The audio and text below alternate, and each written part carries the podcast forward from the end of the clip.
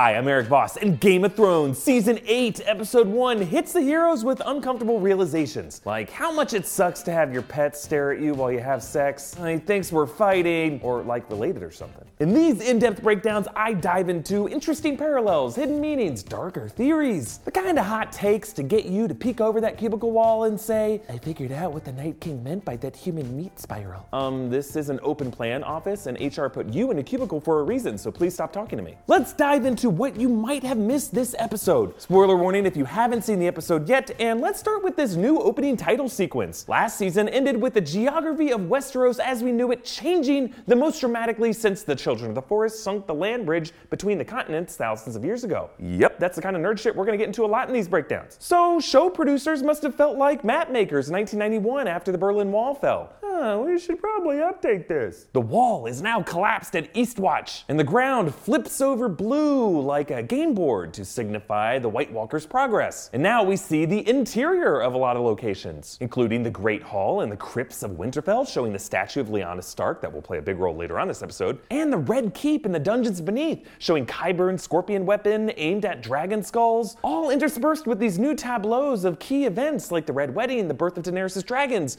I'm actually gonna make a whole other video breaking down these new titles and what they could mean for this final season, so keep an eye out for it. But the opening shots of this episode introduce us to this unnamed northern boy, witnessing the arrival of Daenerys' army through the streets of Wintertown, the neighboring village just outside Winterfell. Someone in the crowd steps aside to give him room, and that someone is Arya Stark. She smiles because this boy is the first of many callbacks to the first episode of the series all the way back in 2011, which of course showed the arrival of King Robert Baratheon. Arya was once just like this young kid, super pumped to see this new arriving monarch and all the weirdos who get dragged along. In addition to mirroring Arya as a face in the crowd, the boy also mirrors Bran as well, climbing to the top of a tree for a better look, the way Bran climbed to the top of the Tower of Winterfell to see Robert and his army. Back in that scene, Bran said the interesting line, I saw the king. A line that would foreshadow Bran in this moment seeing a different king marching toward Winterfell. Different king being the Night King. Depicting this opening arrival once again through the eyes of children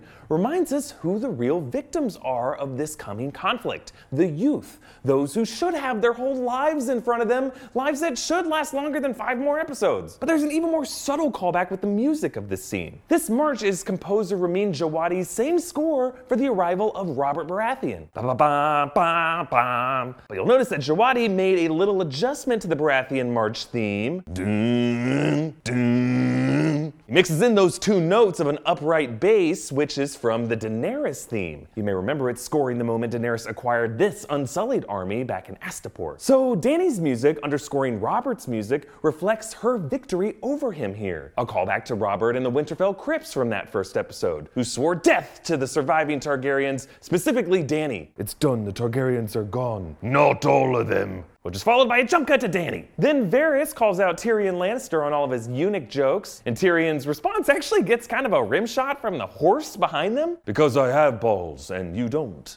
At first I thought this was Grey Worm's horse, and he'd be like, Yeah, I feel that. That being nothing, I don't feel anything on my back. But actually, it's uh, the horse of one of the Dothraki blood riders. As they all face the judgmental scowls of the northern people, Jon reminds Daenerys that they don't trust outsiders. A few of them are older, with even older, grumpier scowls than the rest. Probably old enough to remember Daenerys' father, the Mad King Aerys II, who executed Ned Stark's father, Rickard Stark, and his brother Brandon Stark. They may also be aware of the ancient history of Torrhen Stark, the king who knelt, who surrendered the north to Aegon the Conqueror. So Daenerys is marching into a millennia old chorus of Get off my lawn. Inside the walls of Winterfell, Jon reunites with Bran, saying he's a man now, and Bran responds, almost, as in this was almost not awkward. Bran is suggesting that he's not fully human anymore. That, like the preceding three eyed raven, his mind and body are becoming linked with the roots of the magical weirwood trees that span Westeros and give him his visions. Jon hugs Sansa, asking, Where's Arya? She says, Lurking somewhere. This is another callback to the first episode where Catelyn asks Sansa the same question Where's Arya? Sansa, where's your sister? Arya is missing again here for the same reason. She prefers to be a face in the crowd, the many faced space god incarnate. And she wants to be the one who can get the first look, as opposed to lining up with everyone else and being seen. Jon introduces Daenerys as Queen Daenerys of House Targaryen. And immediately that earns him a bitter snarl from the young Lyanna Mormont. And from young Ned Umber, a little, huh? Again, the youth response is key here because they see the world in the simplest terms, and this world is really theirs to inherit. And Sansa greets Daenerys with a specific phrase Winterfell is yours, your grace. And that's exactly how Ned greeted Robert in the first episode. Nine years, why haven't I seen you? Where the hell have you been? God in the north for you, your grace. Winterfell is yours. Sansa shows that she has learned the art of diplomacy, despite harboring mistrust of this foreign queen, which she later reveals with some side eye these are all political tactics that she learned from Petyr Baelish. Fight every battle, everywhere, always, in your mind. Everyone is your enemy, everyone is your friend. Live that way and nothing will surprise you. Now, back in the parallel scene of the first episode, every Stark that King Robert touched later died.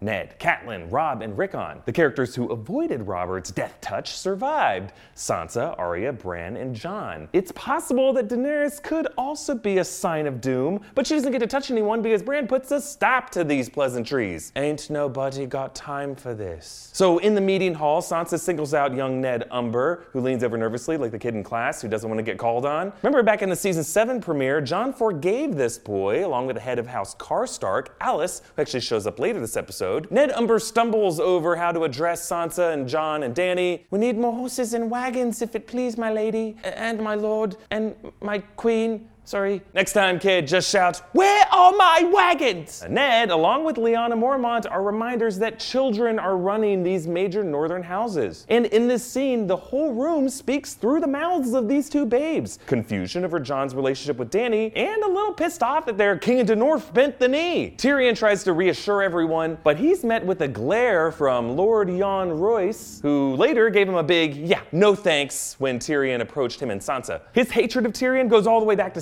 one. Remember when Tyrion insulted Lady Arryn and the entire Vale, including Lord Royce, by buying his way out of a trial by combat by using Bronn. As Tyrion explains the dilemma, he's framed with Sansa over one shoulder and Daenerys over the other, implying his dual loyalties. Now, the show has actually used a similar angels on the shoulders framing before with Ned Stark in the first episode. Catelyn framed behind one shoulder, Maester Luwin framed behind the other. Again, the man in the middle here is torn between his affections and his duties. And Sansa, always the pragmatist, reminds us that this new army and dragons gotta eat. What do dragons eat anyway? And then the camera does a subtle focus shift to Daenerys in the background, who responds, whatever they want. And then Dany turns to meet Sansa's eyeline. The words themselves are simple, but the focus pull and the gesture by Daenerys underline this response as a threat. My dragons could just eat you, lady. After this, Tyrion catches up with Sansa, reminding each other the last time they saw each other at Joffrey's wedding slash murder, or as it's called in Westeros, just a wedding. Sansa jokes, it had its moments, but Tyrion's joyless reaction to this reminds us that while Joffrey's death was kind of a victorious escape for Sansa, for Tyrion, it led to the darkest moments of his life. Sansa scoffs at Tyrion for trusting Cersei to help them, and Tyrion catches Bran creepily staring up at him from the courtyard below, perhaps asking him to design some wheelchair ramps to go along with that special saddle he made for him. Perhaps Bran has seen some greater role for Tyrion than these mere political squabbles. Moving on to the Winterfell Godswood, where Arya finally reunites with Jon, saying, You used to be taller.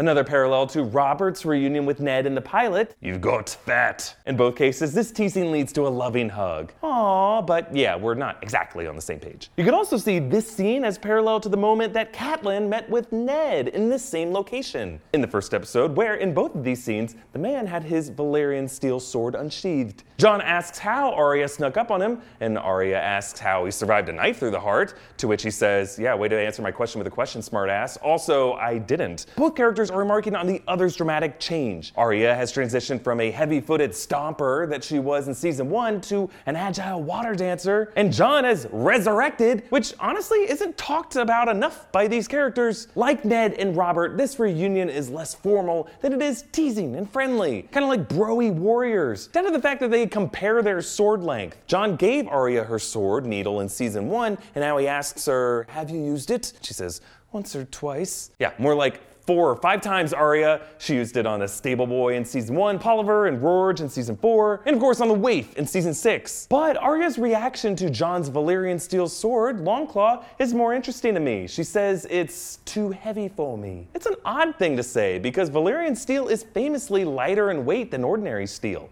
I think there's more symbolic weight to Arya's words here. She could be suggesting that the weight of Jon's responsibility is too heavy for her. And rather than joining him in this confrontation with the Night King directly, maybe she has a different mission on her mind. More on that later. But moving on to King's Landing, where Cersei Lannister learns from Qyburn that the White Walkers have broken through the wall and responds perfectly in character. Mm, good. This smugness is exactly how Cersei reacted to the last horrific catastrophe, the explosion of the Sept of Baelor by wildfire. Cersei is pure schadenfreude, delighting in others' misfortune, and we should definitely fear what other atrocities she might let transpire. Perhaps burning down the rest of King's Landing with wildfire as well, or maybe joining forces with the Night King. Euron Greyjoy's Iron Fleet arrives in the Blackwater Bay, carrying the Golden Company, led by Captain Strickland. Euron holds captive his niece, Yara Greyjoy, talking to her because his crew is composed of mutes. Remember when Euron sacked Theon and Yara's group in season 7, his men cut out the tongues of the ones they defeated. This is a detail from the books. Euron Greyjoy is an insanely brutal pirate who detongues his crew to keep them from mutinying against him. Thus, his ship's name, the Silence. Considering all the torture Euron famously puts on his captives, it's actually pretty surprising Yara isn't in worse shape than she is. But it's also worth noting that cutting out their tongues also prevents his crew from reporting an attack, which Theon does later this episode. So, this reminder of his muted crew also reminds us of his vulnerability. In the Red Keep, Cersei receives the biggest disappointment of this episode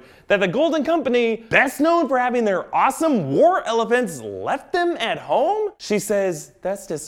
I was told the Golden Company had elephants. Yeah, we were all told there would be elephants. In the words of Bart Simpson, Where's my elephant? I'm just gonna yell it until there's an elephant on the show. Seriously, you couldn't cut out like 30 seconds of that How to Train Your Dragon flight montage and given us one damn elephant? Now, just some background here on the Golden Company. The Golden Company is an army of sellswords from Essos who were founded by House Blackfyre, a line of Targaryen bastards who tried to seize the Iron Throne in the Blackfyre rebellions. So maybe leaving the elephants behind suggests some kind of secret plan to betray Cersei, maybe support a Targaryen retaking the throne. Then we catch up with Bronn rolling in the sheets with some hopefully well-paid women. This is the first time in a long time that we've had a non-romantic nude scene on the show. Last one I can remember is season 5 with the Sand Snakes, and Bronn always seems to be around for these. So this porny scene seems like another parallel to the opening episode. Remember the scene with Ros and Tyrion. These women are gossiping about the death and disfigurement of Lannister soldiers, referring to last season's deadly Battle of Blackwater Rush in episode 4, when many of them were cooked in their armor by Drogon. And Bronn reminds him of his badassery in that battle, keeping the dragon from doing even more damage, operating that big scorpion weapon. Now, one of the soldiers they mentioned should sound pretty familiar to you. That boy Eddie, the ginger, yeah, that's him, came back with his face burnt right off. He's got no eyelids now. So, yeah, a Lannister soldier, a ginger named Eddie. Folks, they're talking about Ed Sheeran.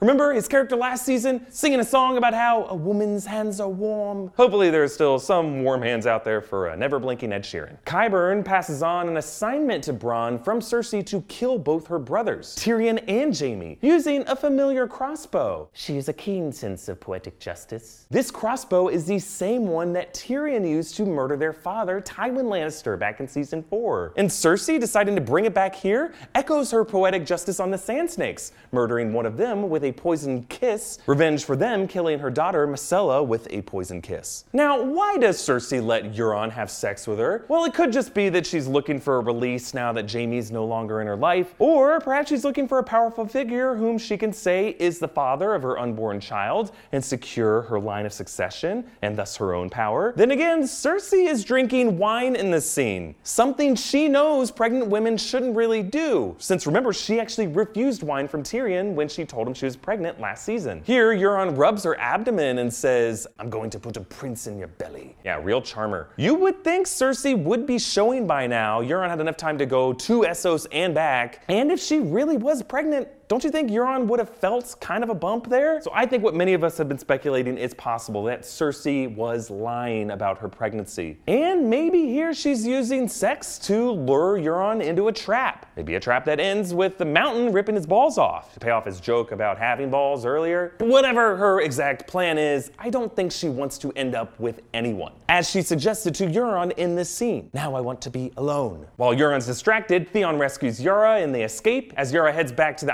Iron Islands and Theon to Winterfell, they repeat the chant of the drowned god. What is dead may never die, but kill the bastards anyway. The Ironborn worship the drowned god, and when they baptize each other, they drown people in seawater, forcing the baptized to cough up the water and return harder and stronger, they believe. And by Yara adding this last line, but kill the bastards anyway, she's linking their religious belief with the magic of the White Walkers, who have demonstrated an actual ability to resurrect the dead. And she's warning Theon that the threat they're facing is a godly one to them. Back in Winterfell, the three wise men, Tyrion, Varys, and Sir Davos Seaworth, discuss the Northern power struggle. Davos tells Tyrion, You want their loyalty, you have to earn it. You may remember earlier, Cersei told Euron a similar thing about earning things. You want a whore, buy one. You want a queen, earn her. Also, of course, Tyrion and Euron both bragged about having balls this episode, and it's just interesting to me that they're being painted with a similar brush. Both are outsiders trying to woo prizes. Euron's prize is Cersei, Tyrion's prize, I guess he's trying to woo that silver fox Lord Royce. It'll just be interesting to see what cost these two have to pay to get the respect that they seek. Now, these three wise men stare at Jon and Dany and start shipping them in their imaginations. They do make a handsome couple. This is another parallel to the first episode. Remember when Cersei and Catelyn watched their young lovers from a distance, Sansa and Joffrey, matchmaking them into the future king and queen. Considering how that worked out, maybe this parallel paints Jon and Daenerys as a similarly doomed couple. Varys actually echoes this pessimism with an interesting observation. Respect is how the youth keep their distance so that we don't remind them of an unpleasant truth that nothing lasts. Maybe Varys is saying that this love between Jon and Daenerys won't last. Or maybe he's just still salty over Melisandre warning him that he would die on Westeros last season. Definitely the kind of thing that'll put you in a bad mood for a while. Jon and Daenerys finally get some alone time, checking in on the dragons, Drogon and Rhaegal, whose appetites have dwindled down to only 18 goats and 11 sheep. Yet when I eat that much, people call me a fatso, or a werewolf. Daenerys blames the fact that the dragons don't like it in the north. This could be a nod to Westerosi history when the Targaryen queen Alysanne visited Winterfell on Dragonback, but her dragons strangely refused to fly north of the wall. Daenerys' dragons have already flown north of the wall, remember to save Jon and the others last season, but this could imply that the magic of the White Walkers weakens the effectiveness of the dragons here in the north. Now, there's even more significance to this moment, but this whole backstory about the Targaryen ancestors was something that I learned from some really, really interesting Game of Thrones material, which I discovered through Audible. Thank you to Audible for sponsoring this video. Audible has an insane selection of audiobooks, including George R. R. Martin's entire A Song of Ice and Fire series. It's how I review the books to prep for this final season, but also related titles like The World of Ice and Fire, The Untold History of Westeros, and The Game of Thrones, which goes into the past of all these characters and all these locations, containing potentially some huge clues for how this series could end. You can listen to Audible while commuting, cooking, cleaning, in the waiting room, at the Gime. What's Gime? Yeah, I'm just kidding. I know, I gotta hit the gym to shut up all you cyber bullies. But you know what I'm gonna do while I'm blasting those glutes? I'm gonna smash that Audible app button and listen to my favorite audiobooks. You can start listening with a 30-day Audible trial, and your first audiobook plus two Audible originals are free. Just go to audible.com slash rockstars. Again, audible.com slash rockstars, A-U-D-I-B-L-E dot com slash R-O-C-K-S-T-A-R-S. Or text the word rockstars to 500 500. All right, back to Jon with Daenerys and her dragons. In this scene, Jon finally mounts a dragon, becoming the dragon rider we've all been waiting him to become. And remember, this is something Rhaegal only allows him to do because Jon has Targaryen blood, something he realizes at the end of this episode. And this is especially significant because Rhaegal was named after Jon's biological father, Daenerys' brother, Rhaegar Targaryen. Jon leads Daenerys to this waterfall, and really everything about this scene suggests that this is one last moment of happiness for these two doomed lovers. Really, just because no one on Game of Thrones gets to be too happy for too long. Also, it might be because this kind of feels like an echo of Jon's past relationship with Ygritte. In season 3, Ygritte brought Jon to another northern waterhole, and we know how that relationship ended. That's right, Olly blocked. As Jon keeps his queen warm, so warm, the dragons keep staring. Maybe the dragons are feeling awkward to see their mom with this new guy. He'll never be our daddy. Or maybe they know that these two are actually related and that it'll never work. Or who knows, maybe that makes it hotter for the dragons. Ugh. Now, it's also possible that since Drogon was named after Daenerys' ex-husband, Khal Drogo, what we're seeing here is Drogo's jealous spirit haunting the new boyfriend. Another theory is that this stare could be linked with other creepy stares this episode, the stares from Bran Stark. Perhaps he has warged into the mind of the dragon, and this would be another parallel with the first episode in which Bran is once again witnessing a queen engaging in incest. Okay, down in the forges of Winterfell, Gendry forges these dragon glass arrowheads, and despite how hot it must be beside those furnaces, when he exhales, his breath is still visible. It's just an interesting detail to establish how freaking cold this winter must have gotten. The Hound shows up picking up a battle axe with a dragon glass blade, runs into Arya. You left me to die. First I robbed you. It's just interesting that the Hound describes their parting of ways like this because he's not really mad that Arya left him to die. He's mad that she left him to die slowly on his own, as opposed to putting him out of his misery like he told her to do. And another interesting detail as the Hound marches up to Arya, a jet of steam hisses from the furnace, reflecting the hot anger between these two. And speaking of steamy, once the Hound leaves, things really heat up between Arya and Gendry. I mean, you look good. Thanks, so do you. Well, I guess a few sparks do show up later when Arya turns back, gives Gendry that smile, and when Gendry teases her by calling her Lady Stark and As You Wish, My Lady, calling back that sweet moment between them in season two. I should be calling you My Lady. If these two do end up together, this would be another nod to the first episode when Robert told Ned, I have a son, you have a daughter, we'll join our houses. But rather than Joffrey and Sansa, the son and the daughter could end up being Gendry and Arya. Sure, Gendry is still technically a bastard, but there are ways he could be legitimized. But most important to this scene is the new weapon Arya tasks Gendry to make for her. The design that she draws shows a spear, and that she wants one side headed with a dragon glass blade, but also so that the spear can detach into two parts. Maybe the other side will contain her Valyrian steel dagger, and she'll have the staff with like two different ways to kill White Walkers. Actually, in this week's Westeros Weekly Q&A, we speculated what this weapon could be and what famous historical relics it could be based on, but I'm thinking Arya just wants a more adaptable weapon similar to the bow staff that she trained with in Braavos, and not like Jon's longclaw sword that she has to confront and lead the Northerners head on, but rather a weapon that she can be more nimble and on her own with. Later on, Dany and Jorah meet with Samwell Tarly, but Sam also learns that Daenerys executed both his father, Randyll Tarly, and his younger brother, Dickon, after they refused to bend the knee. And kudos to John Bradley for the subtle variation in his emotional responses to the death of his father, who was cruel to him, and his response to his brother, whom he always got along with. In the courtyard, Sam notices Bran staring at him. Ooh, is he out here still? And before Sam even tells him why he's upset, Bran immediately says, It's time to tell Jon the truth. He trusts you more than anyone. See, I think Bran knew Sam would learn this upsetting news about his family, and now he's using Sam's emotional state to get him to tell Jon the truth about his identity. Bran knows it's better for Sam to deliver this bad news since Jon's more likely to trust his longtime friend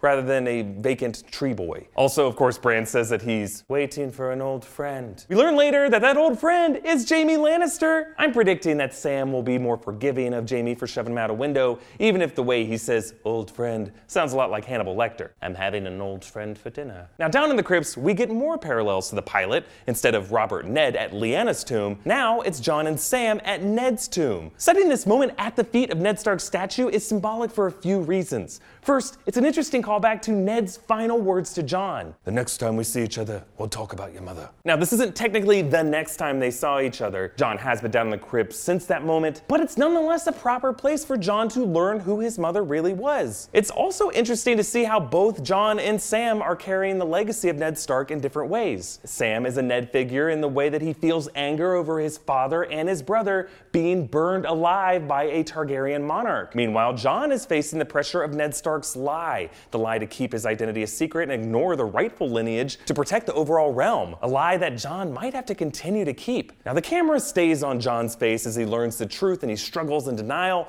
But then, when his mother Lyanna gets mentioned, Lyanna's statue appears in the background just out of focus. Jon's placement in front of each of these statues reflects his transition throughout the scene, beginning believing that Ned was his father and ending learning that Lyanna was his true Stark connection. And from Ned's grave, we move on to the grave of another Ned, poor Ned Umber, whose namesake was Ned Stark. Earlier, Sansa sent young Ned back to the Umber home of Last Hearth to bring his people back, and knowing Westeros geography, Last Hearth is the closest castle to the wall where the White Walkers were last spotted, so this was probably going to end in a similar way as Hardhome did. Tormund Giantsbane and Beric Dondarrion, still alive, they run into Dolorous Ed and the few remaining brothers of the Night's Watch from Castle Black. Stand back, he's got blue eyes! I've always had blue eyes. Yeah, Tormund's blue eyes remind us of his blue-eyed beauty, whom he wants to make monstrous giant babies with. I have a beauty waiting for me back in Winterfell if I ever get there. Yellow hair, blue eyes, tallest woman you ever seen, almost as tall as you. And that leads to the creepy reveal of young Ned Umber's body, surrounded by severed limbs all arranged in this spiral pattern. Another nod to the pilot, which opened with the White Walkers staging a similar massacre. And this is the creepiest moment I have seen on Game of Thrones in recent memory. Young Ned's eyes silently opening, out of focus behind Tormund, before he suddenly comes to life screaming and trying to stab him. So Beric says that this is a message from the Night King.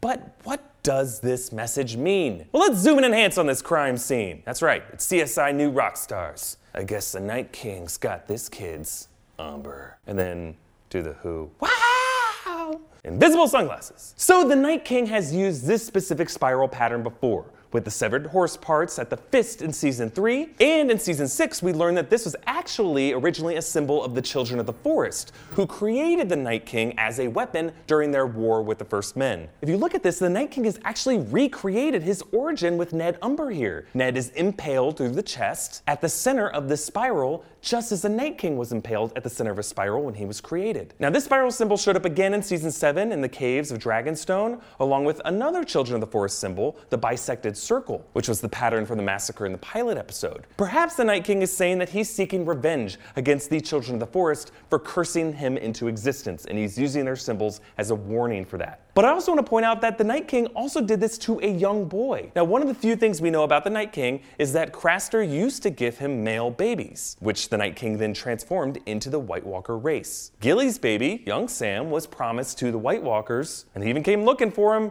but they never got there. Could the message here be a demand for tribute by the Night King? People of Westeros, give me your firstborn sons, your babies. Beric torches a spiral, creating a literal last hearth on the wall. And some have said that this fiery spiral resembles the sigil of House Targaryen, a three headed dragon with its legs and its tail in a similar spiral. I don't know if that was intentional, but what if the baby that the Night King wants most of all is a Targaryen. Remember, back in the moment that Drogon stared at Jon and Dany together, perhaps the dragon's eyes were actually being seen through by the Night King, who supposedly does have the ability to warg. Maybe this was the Night King watching as the baby he's always wanted gets one step closer to being his. Like, I know the theory's a bit out there, but either way, this horror with young Ned Umber is meant as a warning that echoes the opening scene of the series and a worst case fate that could await the main characters. And this brings us to the final scene the arrival of Jaime Lannister at Winterfell. In the first episode, his arrival in the Winterfell courtyard was more proud, showboaty. Now, his face is covered and his appearance is haggard. He's really just another face in the crowd. No one recognizes him. Except Bran. In a perfect callback to the final shot of the pilot episode, these two are reunited. The camera even rushes in towards Bran's body as the boy crashes back into Jaime's world, a callback to the way Bran crashed into the world in his fall. And now, instead of Bran being terrified as he was pushed, Jamie is the one who looks terrified. And Bran just stares peacefully, with a calm look on his face that almost says, The things I'll do for love. With the thing that he does for love, maybe being forgiveness for this redeemed sinner. Ending with this image of Bran echoes the opening imagery of the unnamed northern boy, the passion of young Lyanna Mormont, and the sacrifice of young Ned Umber. It is the youth who matter the most in this world of Game of Thrones, and it is the youth who will decide what comes next. Do you think Bran should forgive Jaime? And what do you think the Night King's symbol really means? Comment with your thoughts and follow me on Instagram and Twitter at EA Voss. Subscribe to New Rockstars on YouTube and subscribe to our podcast feed, Westeros Weekly if you haven't already, to get early access to all of our Game of Thrones coverage. Thanks for joining me, and can someone please wheel Bran back inside? He's, he's not a tree yet.